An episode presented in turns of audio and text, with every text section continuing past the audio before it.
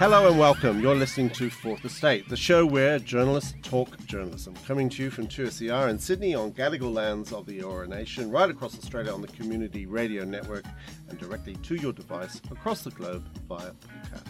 My name is Peter Fray, the co director of the Centre for Media Transition at the University of Technology Sydney, and my producer today is Anthony Dockrell.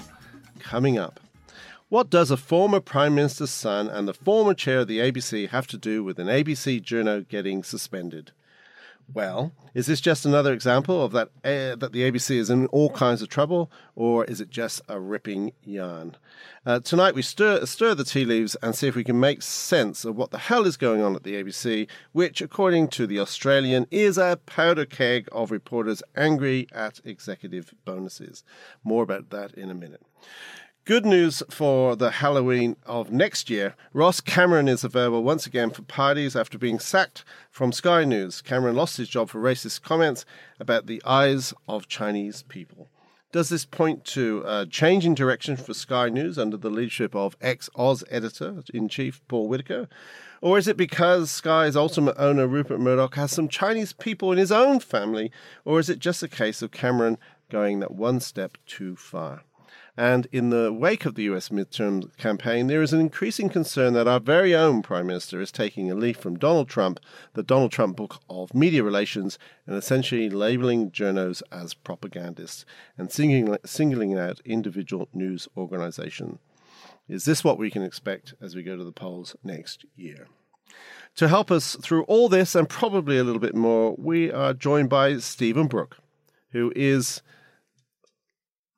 out the door.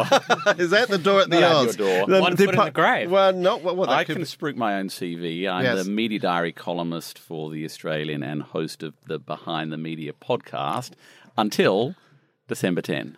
until December 10 when you're going to write a novel. Is that right? Yeah, correct. Excellent. You're Well- well briefed. I know, incredibly well briefed. I'm a journalist. Uh, uh, adding some sense to this whole debate, we have Emily Watkins, who is the media reporter for Crikey. Hi. Hello. And Michael Koziol, rep- who reports on the media and a few other things for the Sydney Morning Herald and The Age, probably the Canberra Times too. Uh, yes, technically. Yes. Does your stuff get a good run in the Canberra Times? Uh, they tend to be a little bit more locally focused. in Really? More cat up a tree type stuff. Yeah, a bit of that, a bit of you know development over in Forrest and all that sort of thing. Hmm, okay. They're still worried about that tram? The tram is actually it's well, I just left Canberra uh, just as the tram was about to open. Wow. It's uh, I think the the vehicles are on the rails almost as we speak. Well, that's more you can say for Sydney, isn't it? Really? yeah. Anyway, this is not a story, the show about transport. It's a show about the media. And if you haven't guessed it so far, we have actually three media reporters in the studio. So that's today's theme, if we needed one. Anyway, the latest installment of the ABC's Annus Horribilis reads like an upcoming episode of Rake. Uh, Alex Turnbull, that's Malcolm's son, calls Justin Milne, the then chair of the ABC board, to complain about an unaired portion of an interview between himself and Emma Alberici. Why is it always Emma Alberici? We'll never know. Uh, being leaked to the Australian Financial Review. So the unaired portion had Turnbull, pardon the pun, having a dig at Gina Rinehart. And this has all resulted in an internal investigation and veteran ABC journalist Peter Lloyd being suspended. Lloyd denies he leaked the audio, but does admit he sent the audio to his personal email. What a mess. Let's start with you, Mr. Koziol, because uh, you broke the story. Tell us what the hell this is about. Is this about Justin Milne overstepping the mark, or is it just a kind of one of those crazy, zany ABC yarns that we kind of get used to at the moment? Well, I think as you rightly point out, it's remarkable how the same characters seem to appear again and again and again. This uh, all transpired uh, just a few days after Malcolm Turnbull was deposed as prime minister. When you might remember, his son Alex said, uh, well, he memorably tweeted out, "You know, I'm going to be." A lot less restrained now in what I can say. He promptly went on to do an interview with Emma Alberici, uh, and then a couple of days later, that uh, bits of it that weren't aired, um, uh, so they were, I suppose, on the record, but they weren't aired, uh, ended up in the Financial Review. Uh, now, And why weren't they aired? do You know, uh, uh, no, the ABC uh, wouldn't, or Emma Alberici wouldn't say why they weren't aired, uh, but uh, Stephen may in Stephen fact Brook know knows the answer they're to that not aired. exact Why were they not aired, Stephen? One school of thought is that she came to an agreement with Alex Hmm. Turnbull to take that out of the interview. I'm not sure if that is true or not. I never Hmm. exactly ran that to ground, Right. which is interesting in itself. Is that the is that the extent of your insight? No, I I'm didn't sorry. go- I'm sorry. It was also, I I mean, it was, it was, it was, No. it was admittedly, you know, some clumsy uh, audio, but you know, you may very well choose to run that um, for its own value. Regardless, uh, they didn't air it, uh, and it ended up in the Fin. Now, Alex Turnbull calls up Justin Milne and says, you know, what's going on here? You've got to investigate this. This is entirely improper. Uh, now, what exactly transpires next is still a bit up in the air. The ABC says that Justin Milne never raised this issue with management. Right. Um, Justin Milne wouldn't talk to me for this story, uh, so I can't get his side of it. There is certainly a view within some parts of the ABC that uh, you know Milne, uh, in in in uh, in line with his other Yes. attempts to intervene in staffing matters, uh, obviously set this investigation in motion. The ABC is saying that didn't happen. I myself find it hard to believe that Justin Milne had this conversation with Alex Turnbull and said nothing to anyone about it. Uh, It's just But- in, just just so I got this clear. Is Justin Milne, you, in your opinion, somewhat obsessed with Emma Alberici? Uh, well, uh, the, there's certainly a case to be made. I mean, is for people who perhaps don't recall, it was his email to Michelle Guthrie about Emma Alberici that you know really sparked well his own demise, but certainly set Michelle Guthrie, uh, uh, you know, raised her eyebrows at the time it seems, or perhaps in retrospect, uh, when he demanded that that she be sacked. Um, and this was an email that he'd sent, you know, on budget night. Uh, uh, after two glasses of red, as we know, um, and, and you know, basically after Emma Alberici had given the government all this trouble, yes, yes. um, Yeah, yeah. in a series of articles. So there's a lot of history there, And uh, where does it intersect with Peter Lloyd? and and and well, the ABC Yeah, did investigate, Yeah. whether that was of their own volition or because Justin Milne said something to someone. I think it, it still, you know, remains to be conclusively shown. But uh, they did, they are investigating. They suspended Peter Lloyd because they found that he had sent the file to his home email address. And do we know how Peter Lloyd got the file? Well, he works on the program. Right, so he was had access to He it. works on the program. He had access to it. He says, you know, uh, people and other people at the ABC say this. It's not uncommon un- No, sure. uncommon to send a file to your home address so you can listen to it at home. And he denies that he sent it to the Fin. Uh, you know, it's been two months. The ABC hasn't come to a conclusion on this. They brought in one of their in-house uh, lawyers. Um, rather than just HR, they've actually got one of the, the sort of corporate counsel to investigate, but they haven't been able to come up with an actual finding on that So yet. I'm going to go to Stephen, but then on to Emily about this. I mean, what there seems to be a high state a state of paranoia happening here. That's one way of reading this. What do you think? I think let's do the impossible and take the personalities out. yeah, let's do that. That's a great a idea. moment. Yeah, that's I, I'm all for that. you are an ABC executive and you're reading the Financial Review Yes. and you read some quotes that are in an interview that has been done by your organization that has not made it to air. Mm-hmm. Yeah. So instantly, Something's been leaked. you know that there has been a not just a leak, but a breakdown in editorial processes Mm-hmm. because a journalist has gone and taken upon themselves to uh, circumvent or subvert the editorial processes that saw that particular part of the interview, for whatever reason, not aired. So, of course, you would launch an inquiry because this is an incredibly serious Although we don't know it's a journo, do we? It could have been the cleaner. Uh, we do know that it's a journo because they I'm not wouldn't sure have the had. cleaner has access, access. to the Well, you never know at the ABC. I mean, it's a, they're very egalitarian. Uh, I think, I mean, that one thing that struck me is that one of Ms. Alberici's colleagues clearly thought so little of her that they wanted to get this portion of the interview out for whatever reason, presumably to embarrass her or to embarrass Alex Turnbull or there's a whole range of things. So I think that it's a really serious matter. I can remember years ago one example on the Australian where a sub editor sent a story to the subject of that story, which caused massive problems, all concerned. So I think the ABC was right to investigate uh, whether it was leaked uh, by Peter Lloyd or not. I don't know, but clearly the ABC had to act. The ABC had to act. Um, Emily, what do you think? What do you make of all this? I mean, one thing we said before we came on here that we we are getting a bit tired of the ABC, but it is the gift that keeps giving. Yeah, look, I mean, I think, um, like Stephen said, it's entirely plausible that executives saw the story independently and decided to investigate, given the continued and sustained political attacks on the ABC. Mm. Um, I can understand that they might want to get on top of any mm. anything like that immediately, especially I guess especially given the characters, especially given that Emma Alberici is involved because she has been the subject of a lot of those political attacks mm. in the past year or so. Did you think this is a sign that these attacks are actually were, maybe still are, working? The, the cracks are, you know, appearing. Well, I think, yeah, I guess so. Mm. I mean, I think executives at the ABC are very, very conscious of of the political climate at the moment in relation to the ABC. Um, I mean, their triennial funding's coming up next year, so they're in those discussions. Um, mm. And of course, they're looking for a new CEO and a chair. Yeah. While we're talking about the executives at the ABC, uh, some of them have reasons to be happy because, as we have heard in, in recent days, that some $2 million worth of bonuses were paid out to some 157 ABC execs, um, with one person getting uh, over 200 grand, which seems a lot quite a large slice of the pool. Does anyone know who that is, by the way, Stephen? No, no, no one knows. No one knows who that.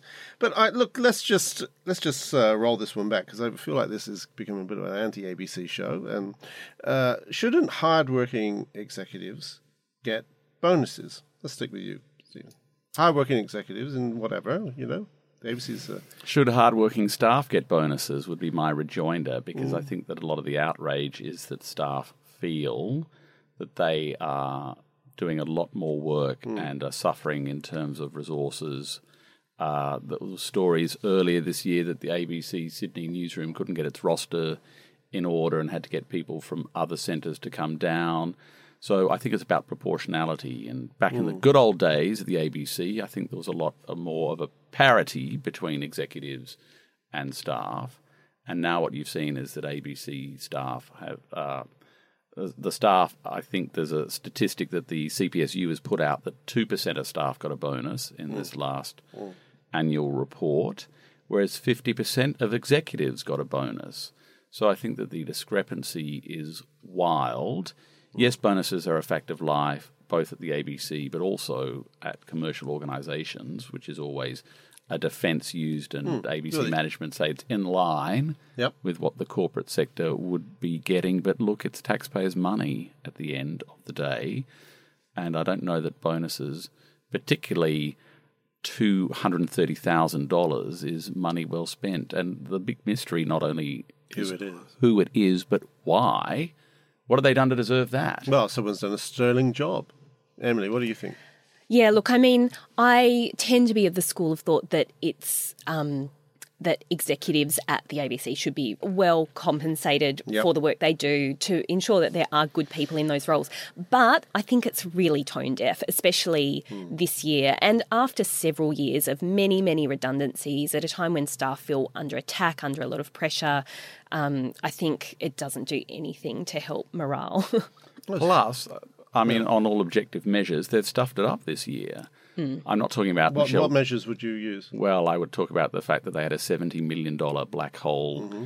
in the annual report. That, that, might have been redundancies. Well, it was it was partly redundancies, yeah. but they Being efficient. underestimated the amount that the redundancies was going to cost them. Yes. If you look at all the staff surveys for staff engagement, etc., all those numbers are plunging, which I think is a pretty clear indication – mm. that management has not been doing a great job. So, Michael, uh, going to you, do you think the acting uh, CEO and managing director, David Anderson, can win back the trust of staff, can fix this one, and as in, in doing so, it becomes kind of item number one on his CV for the top job, or is this something for another CV, a CEO, and a, another chair to fix? Well, it really depends on who gets those jobs, Indeed. right? This is a highly uh, speculative question, I should add. And uh, I mean, you know, a lot of people on the ABC speak quite positively about David Anderson. So yeah. if he were to become permanently um, the managing director, you'd think he'd ha- he'd start off with a, a reasonable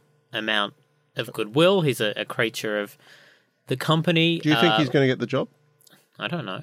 Well, I don't know. We're just idle speculation. Sorry, you Uh, got honest, I mean, we don't even have a chair, so I, Right. first Oh, I mean, I just, I just don't, I just uh, know, have ceased knows? Who doing knows? predictive journalism. No, indeed. Um, Oh, in really? general, yes. Good. I'm going to hold you. you. I'm going to hold you to Good that. for you. I am going to hold you to that, and I'm sure you have stopped. What do you, Emily? You got any insights? No, No. Look, no, I don't know. Greg Yeah. Hywood for ABC chair. Yes, yes. Malcolm think- Turnbull's not doing much.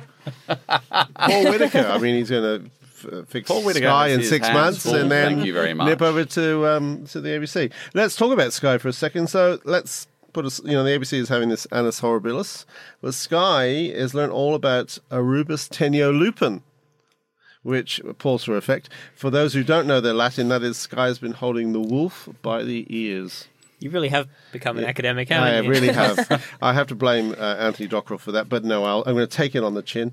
Sky uh, program at night has caused a lot of controversy this year, um, and there's been this long, well, longish debate about you know the foxifi- foxification, uh, or should we say the wolfification Right. of? You see, it. wolf, fox, got it. Anyway. Um, uh, but but it kind of a line was crossed uh, this past week with Ross Cameron referring to Chinese people lining up at Disneyland as being slanty eyed and having yellow skin. So, Sleeping Giants of Oz, a very uh, a, a subject of much reporting in the Australian, we should say. So that's the anonymous Twitter group targeting Sky was quickly on the case, uh, targeting advertisers, and before you know it, Cameron was gone. So making him the second outsider after Mark Latham, the new candidate, to get the chop. So what do we think? Do you think this is a, a question of sleeping giants of Oz getting a scalp, or is it Cameron going too far, or is this Sky under new management of the ex Oz uh, editor in chief CEO um, showing that some things are beyond the pale? Emily. I think it's a combination of things. I think um, Paul Whittaker, I mean, Stephen might know more about this than I, but it, it felt from the outside like it was um, sort of um, taking a stand, I suppose, on the on probably the first big kind of publicity scandal. Um, I think as well, Sky has recently launched its free to air programming on Win, um, so it's now subject to a different code of conduct. Um, and then also, Sleeping Giants Oz is relatively new in targeting um, advertisers, which it has been doing successfully. And they did have quite a sustained, um, strong campaign, I suppose, online at least, um, over that. That clip. So I, I, I have a feeling it's a combination of things. I don't think you can put it down to just one, one reason. Okay. What do you think of Sleeping Giants of Oz, Stephen? I think that they are a. What do I think? Yeah. What do you think? I haven't turned my mind to them that much. I think that they are they have a presence on Twitter and Yes. online and have prosecuted that reasonably effectively. But um, I think that nothing really would have happened unless Ross Cameron had made those comments. Uh, and I think that the issue that we got, correct me if I'm wrong, is that there wasn't an immediate apology from him in response to that. So I don't know what impact that had on his sacking. As to whether this is Paul Whittaker coming in with a new broom, I don't particularly think so, because in the past, as you referenced, we had Ross Cameron sacked by the old regime of Angelo yeah. Frangopoulos, and we had Adam Giles, who was also removed. I think he's come back now. So Yeah, uh, to me, yeah. these are broadcasters who lack a bit of professionalism and certainly don't know how to prosecute their case um, correctly. And uh, okay. certainly in the case of um, Ross Cameron, he deserved to be fired. And I, I think that any management would have done that. Well, okay, uh, fair enough. But isn't isn't part of the issue here is that people like Ross are employed to do exactly what you know to stir the possum to kind of rant a bit because that's what kind of works at Sky late at night. So should we be surprised? I mean, shouldn't you know when he kind of goes a bit far, Michael? Well, I, th- I just, I just think it's so open and shut in this case. Yeah, that, it's, too, it's I mean, too obvious, right? It's it's too obvious, and there's a difference between stirring the pot politically uh, and just really abusing people. I mean, slanty-eyed, yellow-skinned Chinese people. I mean, really. It's Yeah, it's, it's, we thought we were better than that. Yeah, I mean, it's just it, it, it just seems so obvious. I think they had no choice, and it, what's amazing is, and probably reflects how few people watch this program, is that it took from Tuesday night until Friday for anyone to really even seem to be aware of it.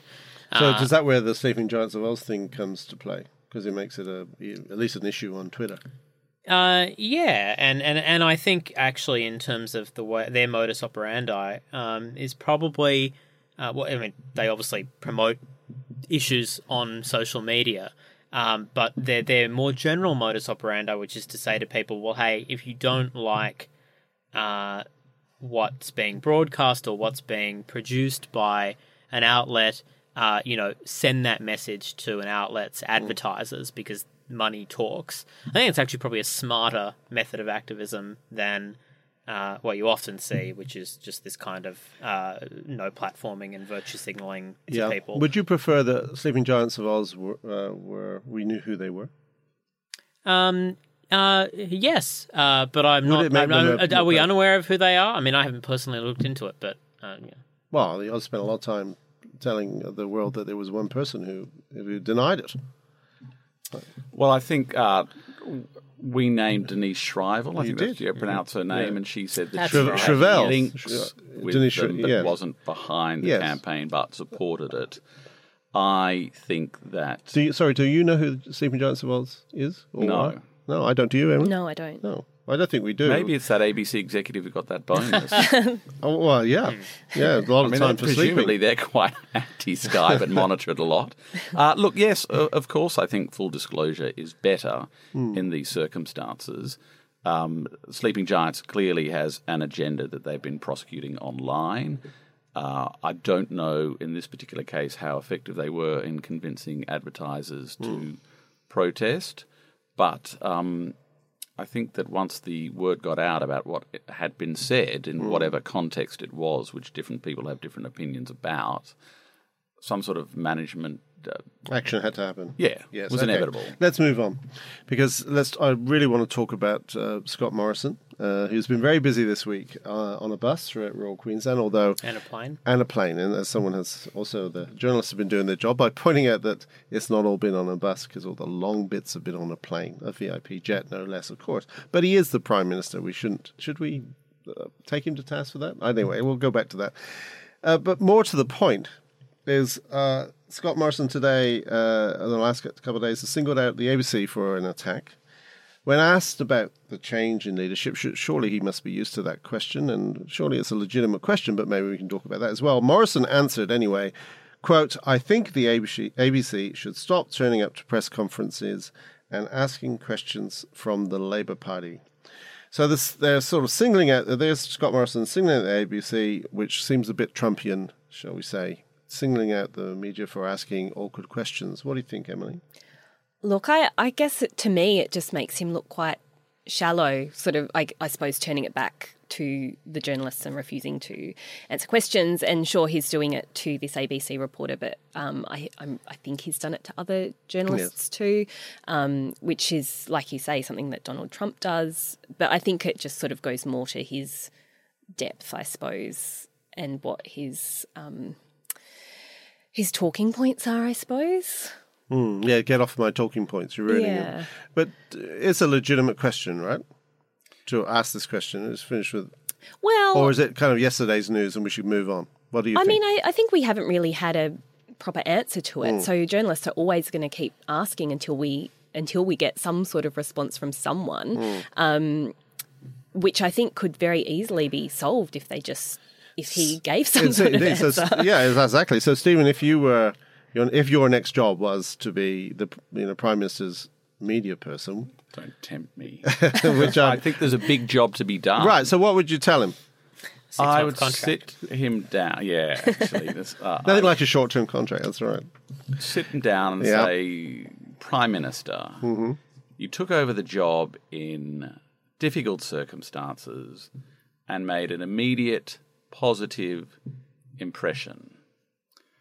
But you've got to man up and not lose your cool because the events of this past week have been unedifying and unprime ministerial and coupled with a few initiatives that you have launched that have given the appearance of being thought bubbles, you are in danger of sullying your reputation with the voters.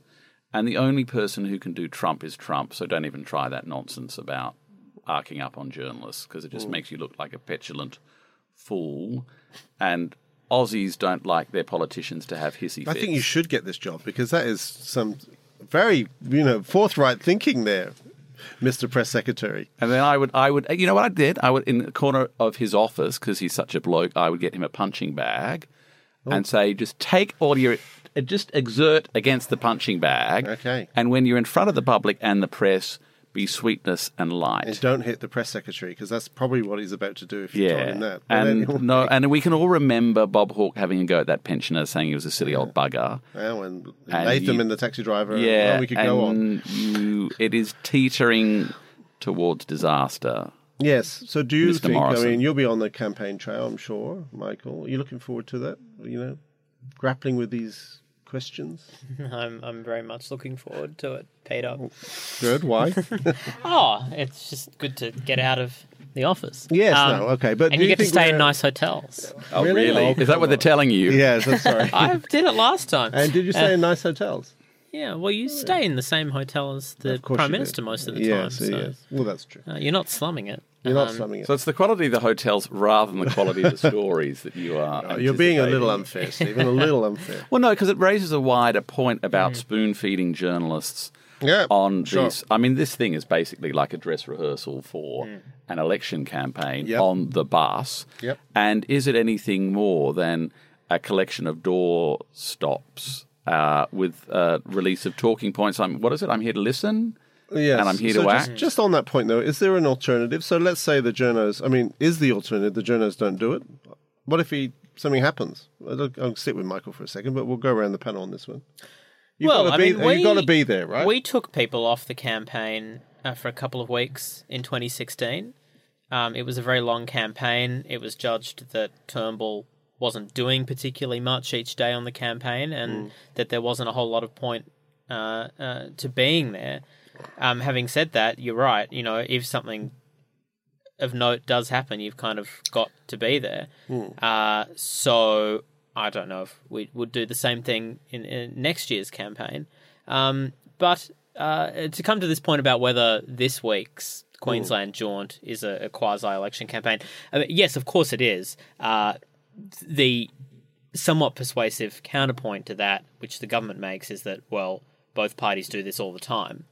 Uh, I mean, you know, Tanya Plibersek was on per- it was in Perth Monday, Tuesday. Bill Shorten's always traveling around the country. I mean, everyone everyone is always campaigning pretty much these days. Uh, you know, All, Morrison. all those high vis vests. Yeah, I mean, you see it every second week. Now, just this time, Morrison happens to have a bus with his face on it, and he's also doing a lot of fundraising events. But you know, for for all intents and purposes, like they're campaigning uh, all the most, time, all the Yeah, time yeah, of course. days. So can we go to the Trump point? Do you think? Do you think Scott Morrison has Trump-like tendencies when it comes to the media? Oh, but I think that you saw this. You saw Turnbull doing it Hmm. before. I mean, Turnbull would have this thing where he'd go on. He had that strange relationship with Leigh Sales, uh, another ABC host, where he would he'd go on seven thirty and then he'd chastise the ABC. You know, that's a very ABC type question, or he'd you know he'd, he'd stick the boot into the ABC while on the ABC. Uh, and I think Hmm. Well, it's that's a bit that different, though, isn't it? Because uh, uh, sort of calling out a journalist Mm. as a propagandist of the Labour Party. So uh, politicians are allowed to say, "Oh, that's a very ABC sort of question." He's making a slightly different point, right? Mm. Uh, calling you, if you asked the question, you said, "Oh, well, that's straight from Bill Shorten's playbook." Uh, Yeah, you'd well, be- you have you'd Peter Dutton off. all the time saying, you know, that the, the, the Guardian and Fairfax and the ABC are Hmm. of one mind on this, and you know, then we all think that. Uh, I think it's something that Trump has licensed to a degree, and it's something that it's kind of a continuation of this idea, which Morrison has put more forcefully than other, anyone else, that there's, you know, the Canberra bubble and the people and media groups associated with that, and then there's the hmm. real world. And if you're asking things that he doesn't like, then you're part of that uh, elitist bubble. bubble. Very Whereas Trumpian. I'm in my real world in my Queensland bus, but flying from point to point on my VIP jet, mm-hmm. because that's how real I am. Mm-hmm. I think that uh, rarely, if ever, Trump might be the exception, have politicians profited from slagging off the media. And I don't think it's going to work in Scott Morrison's case. All right. Well, I guess we'll see. And see. who was the journalist? I would have been offended if he'd said that to me and would have snapped back with something quite cutting that would have led Yeah. the 6 p.m. news. really? Yes. Yeah. And bugger Scott Morrison. We've got to Yeah. get you on the campaign that's trail right. then. That's, What do you think about this, Emmy? The campaign trail. Yeah, um, well, no, this sort of Trumpian. Could you think then, you know, looking forward, we're going to have an election in April, May next year, uh, five minutes away, really. Do you feel like we're going to have a kind of a sort of Trump light or even Trump, full Trump sort of experience next year? Oh, look, I think we're probably going to see more of it, which because it's been seen to be successful in the states for, for Donald Trump, um, which I think is concerning. I think it's really worrying for our public discourse. But I mean, there's a whole lot of things that play into that, and that's sort of the speed of the news cycle, um, resourcing in newsrooms. There's a whole lot of reasons. Um, but yeah, I imagine we're just going to see probably more of it. Yeah, I, I, well, I'm I sure. think we've got a new job for me. I could do Stephen Brook's campaign diary. yeah, who love for? it. Who for? I'll subscribe. Well, you could do it as a sort of your own. whoever's going to pay me. get up Yeah, to. you could do it for two E SER. Yeah, here's a Yeah. candid snap of Michael Koziol in his five star hotel, monstering the Blowing it up. minibar. Hold that again. You know me so again, well. again, that again tonight. Um, I, one interesting thing about that, just to ro- roll up the show, though, I've just been reading this fantastic book. I'd recommend it. It's called The Death of Truth, which is all about journalism and Trump and what have you. Uh, But one of the interesting critiques that this author makes, uh, Kakutani is her name, um, is that journalists in the US are not enlarging the public debate anymore because of the way the public debate is. Be, uh, they're following Trump, and in, as a result of that, it's becoming more narrow. And one of the functions of journalism is actually to enlarge the public debate.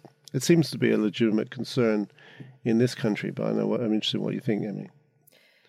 Yeah, look, I think it's a It's a concern. It's and it's a challenge. I think it's a challenge for the media as a whole, and I don't know the answer. I, I don't know that anyone really knows the answer at this Hmm. at this point. Well, there might be some answers. Is, Yeah, the, is the contention uh, of this person that even the heavy hitting stories by the New York Times or the Washington Post about Trump are old that you know that are kind of lauded with you know uh, the return of newspapers and the return of investigative journalism is is their contention that even that's not really that worthwhile because it's narrowly focused on Trump, not yeah, that, society. that that Trump, because of the very nature of the of journalism, that we follow, you know, personalities and we follow leaders, and in the nature of Trump, Trump has led all the media like the Pied Piper down this sort of particular rabbit hole, such that. You know, the media in the US and, you know, in this country too, is obsessed with this sort of narrow. So he's defining, he's become the kind of editor in chief, really. That is such a thing. Um, because my rejoinder to that would be how many journalists or newspapers or newsrooms would have sent their reporters out to Queensland, to the areas such as Toowoomba, Townsville, Mm. where Scott Morrison has been over this past week, without, without Scott without Morrison Scott being Morrison, there, and how long before Hmm. he visited had they last been there to Hmm. find out what was going on there? So this is your new job, and I think we can do a crowdfunding uh, round to fund that because I think that is a very, very legitimate point.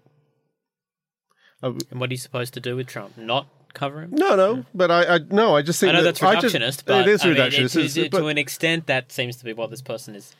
well, no, I think, but I just think, I just think we got to be mindful. I mean, I'm not going to get too preachy here, but I do think we need to be mindful that one of our jobs is to open the debate rather than narrow it, and and that is not only about politics, by the way. It's about all sorts of things we do. Well, there was this big sort of mea culpa on the part of the New York Times and others when Trump was elected that they had missed the Hmm. story, i.e., they had missed the Rust Belt Midwest hillbilly elegy kind of support for Trump, and they were scratching their heads because they didn't see it coming. Uh. So what are we this not- book seems to be saying is that they've still narrowed the focus because there is so much material about Trump. There's so many tweets and To- And it's yeah, all I mean, so, so outrageous. There's Yeah, always I a, know, a legitimate news story. to to the but that's to- part yes, of the problem. in right? defense of journalism of Yeah. course i mean and to michael's point uh, you can't really ignore the president and you can't ignore the, what he says or you know but Uh, and you know, there's only so many journos in the newsroom, as it were. So there, it's a massive challenge. But I just think it's something to keep in mind, and maybe it's a, a theme we'll return to in the in the lead up to the next election. And I'm looking forward to that. But for now, that's a wrap for this week's edition of the Fourth Estate. And I want to thank Emily Watkins from Crikey. Thanks for having me. It's a pleasure. Uh, the new best-selling novelist in our midst, Stephen Brook from Thank the Aus- you, uh, uh, still with the Australian until December 10. Yeah. Uh, and uh, you're all invited to his farewell party, uh, aren't we? oh, yeah, we're all in- Possibly We are now. Aurora. possibly course it'll be possibly at at the the Aurora one Thursday night. I'm just guessing. yeah, uh, okay. And Michael Koziol, who's been incredibly uh, patient because um, being a you know a, a reporter on the on the on the on on the job, he's been anxiously checking his phone because he's he's filed, but he, have you finished filing? No. I haven't finished filing. What are uh, they going to do? Send the paper out? Well, Probably. I- who- yeah, possibly. so Michael Koziol from Fairfax, Sydney Morning Herald, the the Age, and sometimes the Canberra Times. I'd like to thank you all for being on the show. Thank you very much. And, Pleasure. And please make sure you subscribe to the Fourth Estate on your favorite podcast, um, so you can hear this at will at any time you fancy. And we'll be back uh, next week for more. In the meantime, you can stay in touch with the Fourth Estate on Facebook or Twitter, where our handle is Fourth Estate AU. Uh, my name is Peter Fray. Uh, the producer this evening has been Anthony Dockrell. Uh, thank you so much for listening.